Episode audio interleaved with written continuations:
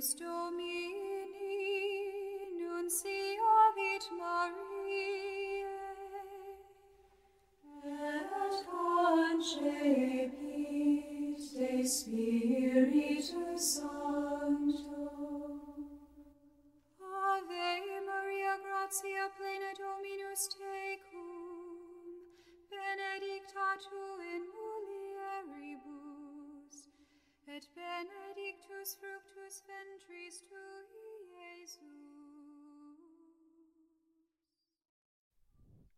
vinte e cinco de março de dois mil e vinte e três, sábado, solenidade de Anunciação do Senhor. Evangelho de Lucas, capítulo um, versículos do vinte e seis ao trinta e oito. O Senhor esteja conosco, Ele está no meio de nós.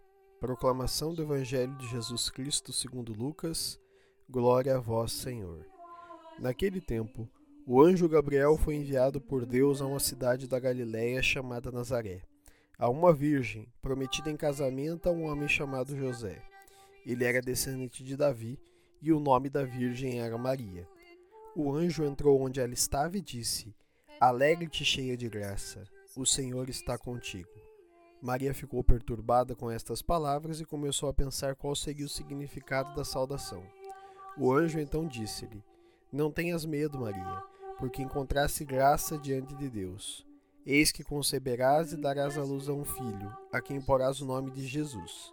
Ele será grande, será chamado Filho do Altíssimo, e o Senhor Deus lhe dará o trono de seu pai Davi. Ele reinará para sempre sobre os descendentes de Jacó, e o seu reinado não terá fim." Maria perguntou ao anjo: "Como acontecerá isso se eu não conheço homem algum?"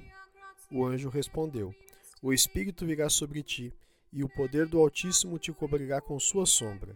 Por isso, o menino que vai nascer será chamado Santo, Filho de Deus.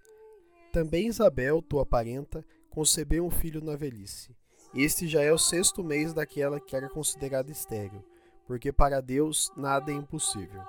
Maria então disse: "Eis aqui a serva do Senhor, faça-se em mim segundo a tua palavra." E o anjo retirou-se.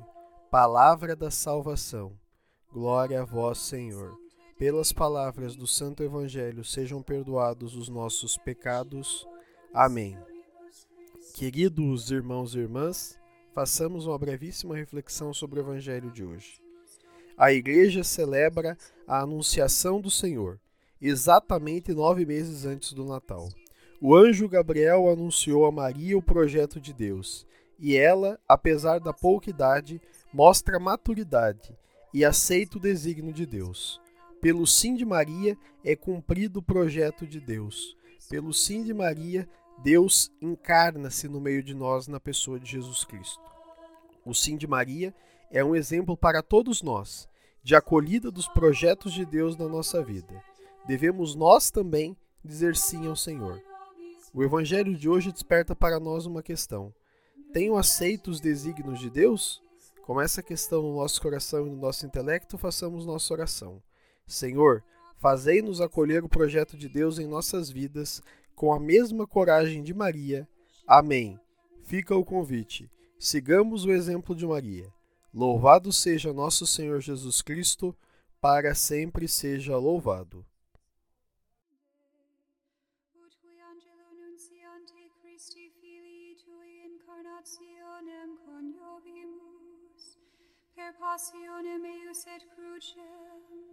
Ad resurrectionis gloriam perducamur.